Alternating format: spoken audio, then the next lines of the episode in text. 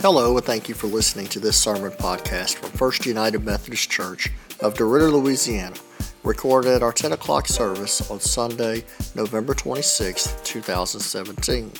Our text for the morning comes from Matthew, the twenty-fifth chapter, verses thirty-one through forty-six. When the Son of Man comes in his glory, and all the angels with him, then he will sit on the throne of his glory. All the nations will be gathered before him, and he will separate people one from another as a shepherd separates the sheep from the goats, and he will put the sheep at his right hand and the goats at the left.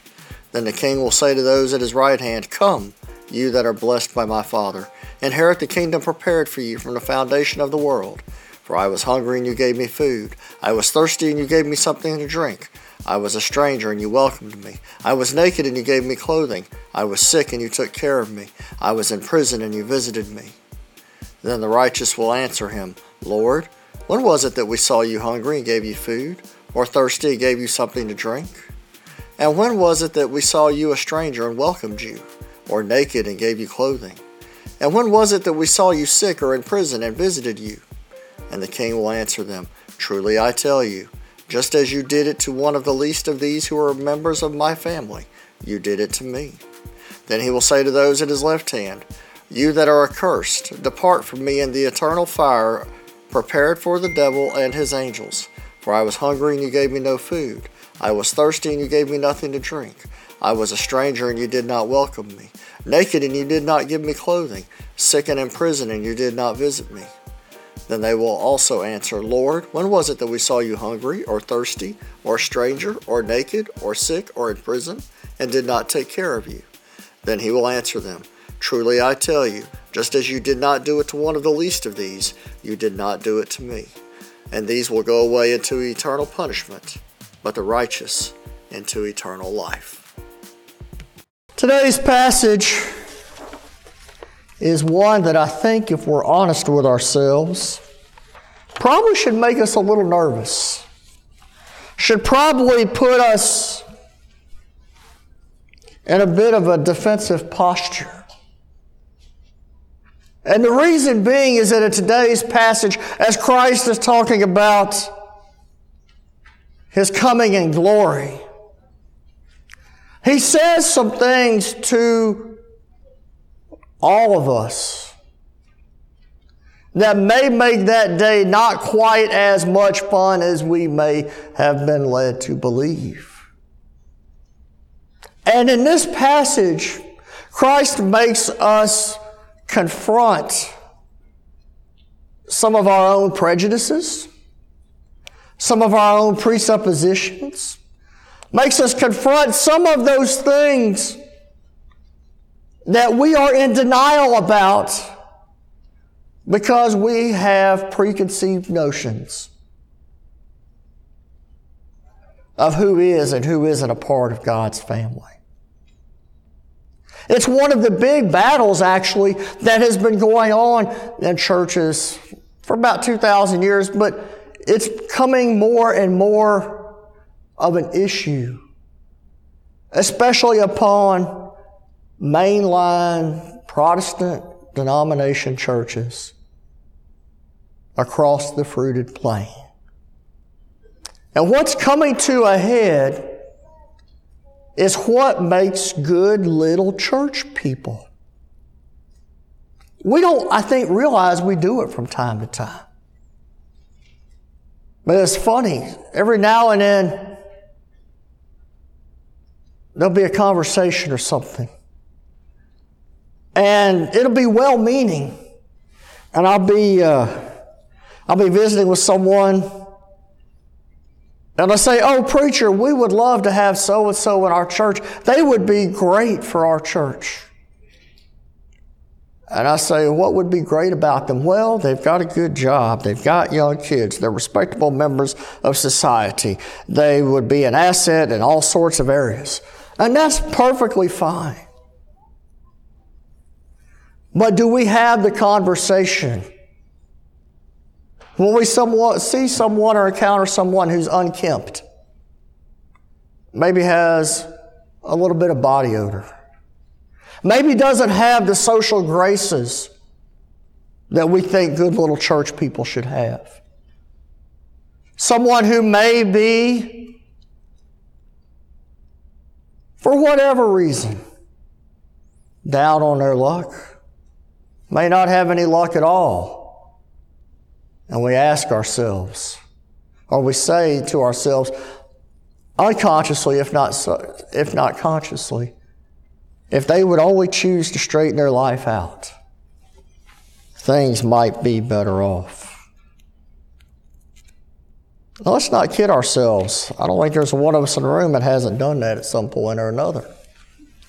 And that's why I say today's passage, while our passage of looking forward, may also want us to take pause for a minute. Because we see in these words a few things that are absolute certainties. The first thing we see is right there in verse thirty-one. He says, when the Son of Man comes in His glory. When? Christ's coming in glory is a when and not an if discussion. There is no doubt at all that Christ is coming again in glory. Someday, Christ is going to come, and we are going to be held accountable for our actions and our attitudes as individuals and as churches. And what kind of accounting will we be giving? And Jesus doesn't just leave it as when the Son of Man comes in glory and He sits on His throne. He'll be asking some questions of us all. He'll be going on and He'll say, come you that are blessed by my Father, inherit the kingdom prepared for you from the foundation of the world. For I was hungry and you gave me food. I was thirsty and you gave me something to drink. I was a stranger and you welcomed me. I was naked and you gave me clothing. I was sick and you took care of me. I was in prison and you visited me. It's the second thing we see real quick. Christ's eternal reign will show who has truly followed Him. Christ's eternal reign will show who has truly followed Him. The question for us this morning is, what, how, how do we live out these standards? How do we live out this calling? Do we allow ourselves just to do some one-off stuff and pat ourselves on the back? Or is it a part of the fabric of our D N A? One of the great things that I love about being the pastor of this congregation is our third Sunday noisy offering.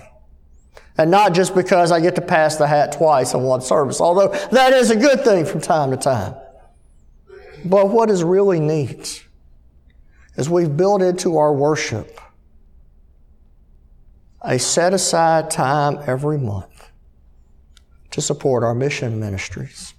Angie Thorne here in our choir does a wonderful job of leading our mission ministries. And one of the things that you saw in the letter you got from us this week, talking about what all God has done in the life of this church, is we've gotten a chance to commit ourselves to the ministries of the church over the next year. But it wasn't just a financial pledge, was it? It wasn't just a financial commitment. But it was a commitment to be part of various ministries within the church as part of our service vow. And through participating in our mission ministries, not only with the offering, the noisy offering, and not only with the communion offering, because you notice we actually take two separate mission offerings a month. One on the communion Sunday, where we support the pastor's discretionary fund, but also our noisy offering. And we do so much work with that. We do so much good with that, but yet we don't talk enough about it. We also do work through our United Methodist women and their mission work. And we also do mission work by throwing open the doors of the church for Vacation Bible School for any child in the community. And there are some kids who do not have a church home who for one week come and hear the message of God and Jesus' love and Jesus' grace. We just got done with our backpack ministry. We're getting ready for our Christmas food ministry, where we're going to be taking applications like we do every year. We're going to be helping twenty families with a complete uh, meal for Christmas Day, along with um, other things that they'll get as part of that gift. And I encourage you to be a part of that ministry. Angie will be around after worship. Visit with her, give her a phone call, shoot her an email. Angie, raise your hand, please. Say hi to Angie, everyone. I'll say hi, Angie. Hi. All right, and part of the thing is, is that with this mission work and with this mission ministry, anyone who wants to help can reach out. Angie's not going to reject help from anyone. And this is a chance for us to continue worshiping in these ways and serving in these ways, and we do it. In part because Christ is laying out before us these things. We also have other mission projects we do one-off here and there. But part of us being the body of Christ, part of us being the body of Christ, is being serious about mission work. But rather than having just one small group of people where they're the mission group, everyone in the church is invited to be a part of this. Everyone in the church is invited to help Angie. Everyone in the church is invited. If you have an idea for a mission project, something that falls in line with what our mission is as a church, let's take the ball and run with it. Let's get ready to go out and do God's work. Because that leads us to our third point from today. Let's go down to verses forty-four through forty-six. And I left forty-six off for a reason when I read it earlier. It says, "Then they will also answer, Lord, when was it that we saw you hungry or thirsty or a, naked, or a stranger or naked or in prison and did not take care of you? Then he will answer them, Truly I tell you, just as you did not do it to one of the least of these, you did not do it to me. And these will go away into eternal punishment, but the righteous into eternal life." This is why how we look at the least and the lost are so, is so crucial. And that is because our sharing in Christ's reign, this little home and glory land that outshines the sun, this place we're going to fly away to, and all the other nice little upbeat hymns that are such a part of our tradition, we're going to share in that. It, our sharing in Christ's reign is directly tied to our attitude toward the marginalized. And there is no way about, no other way around it. Christ right here, out of the word, out of his own mouth, if we do not address the needs of the marginalized, we can forget the home and glory land that outshines the sun. We can forget some glad morning when we fly away. For us to celebrate in Christ and share in Christ's coming in glory, we cannot be people who are stuck on a people of a certain way. We must be looking for all who are marginalized. But let us also make sure Let us also make sure that we're not looking just at physical needs. But do we reach out? Do we minister to the brokenhearted? Do we reach out? Do we, even within our own pews, do we bear one another's burdens? Do we pray for one another? Do we love one another? Do we encourage one another? Do we forgive one another? Because there are people who are hungry for friendship, people who are thirsty for someone who cares.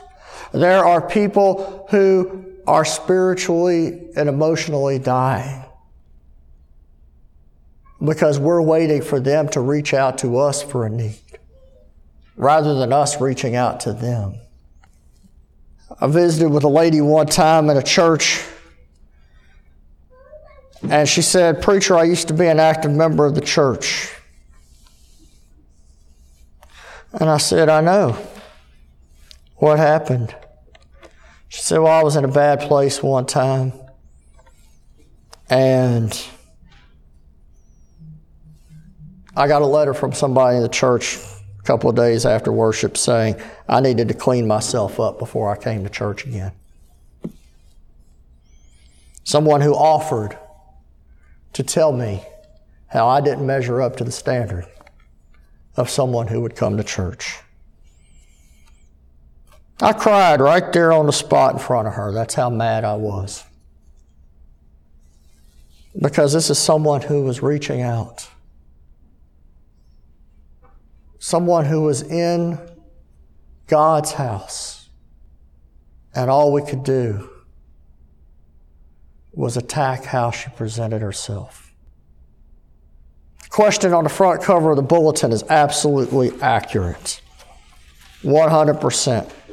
Christ is coming back. It's a, not a question mark, it's a statement, but I put a question mark there because sometimes, even with the most well-intentioned of behaviors, we miss that. But Christ is coming back, and on this Sunday, as we get, we come off Thanksgiving weekend, and as we head into Advent, and then after Advent, the twelve days of Christmas, there's going to be a lot of focus on meeting the needs of the less fortunate and the marginalized. But you know what? We're, our society is great at doing that between November fifteenth and December twenty-fifth. But what about the other three hundred fifteen days of the year?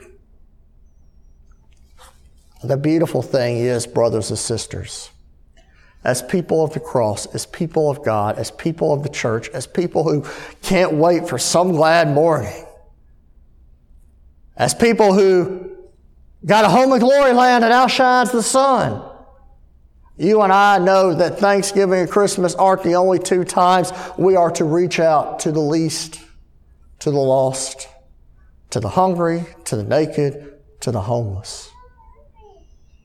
For us, those are not opportunities, those are a lifestyle. And those have to be a lifestyle because our eternal glory rides on it. And that means us having the freedom to do whatever it takes to reach out. Pointed out Angie in our mission ministry this morning as a way to get in touch with her, but it's not all on Angie, it's not all on the pastor, it's not all on a group. It is on all of us to find ways to reach out to meet the needs of others. Let us be people who embrace our call from Christ Himself. Let us find some people to roll with it, and let's do it so that God gets the glory.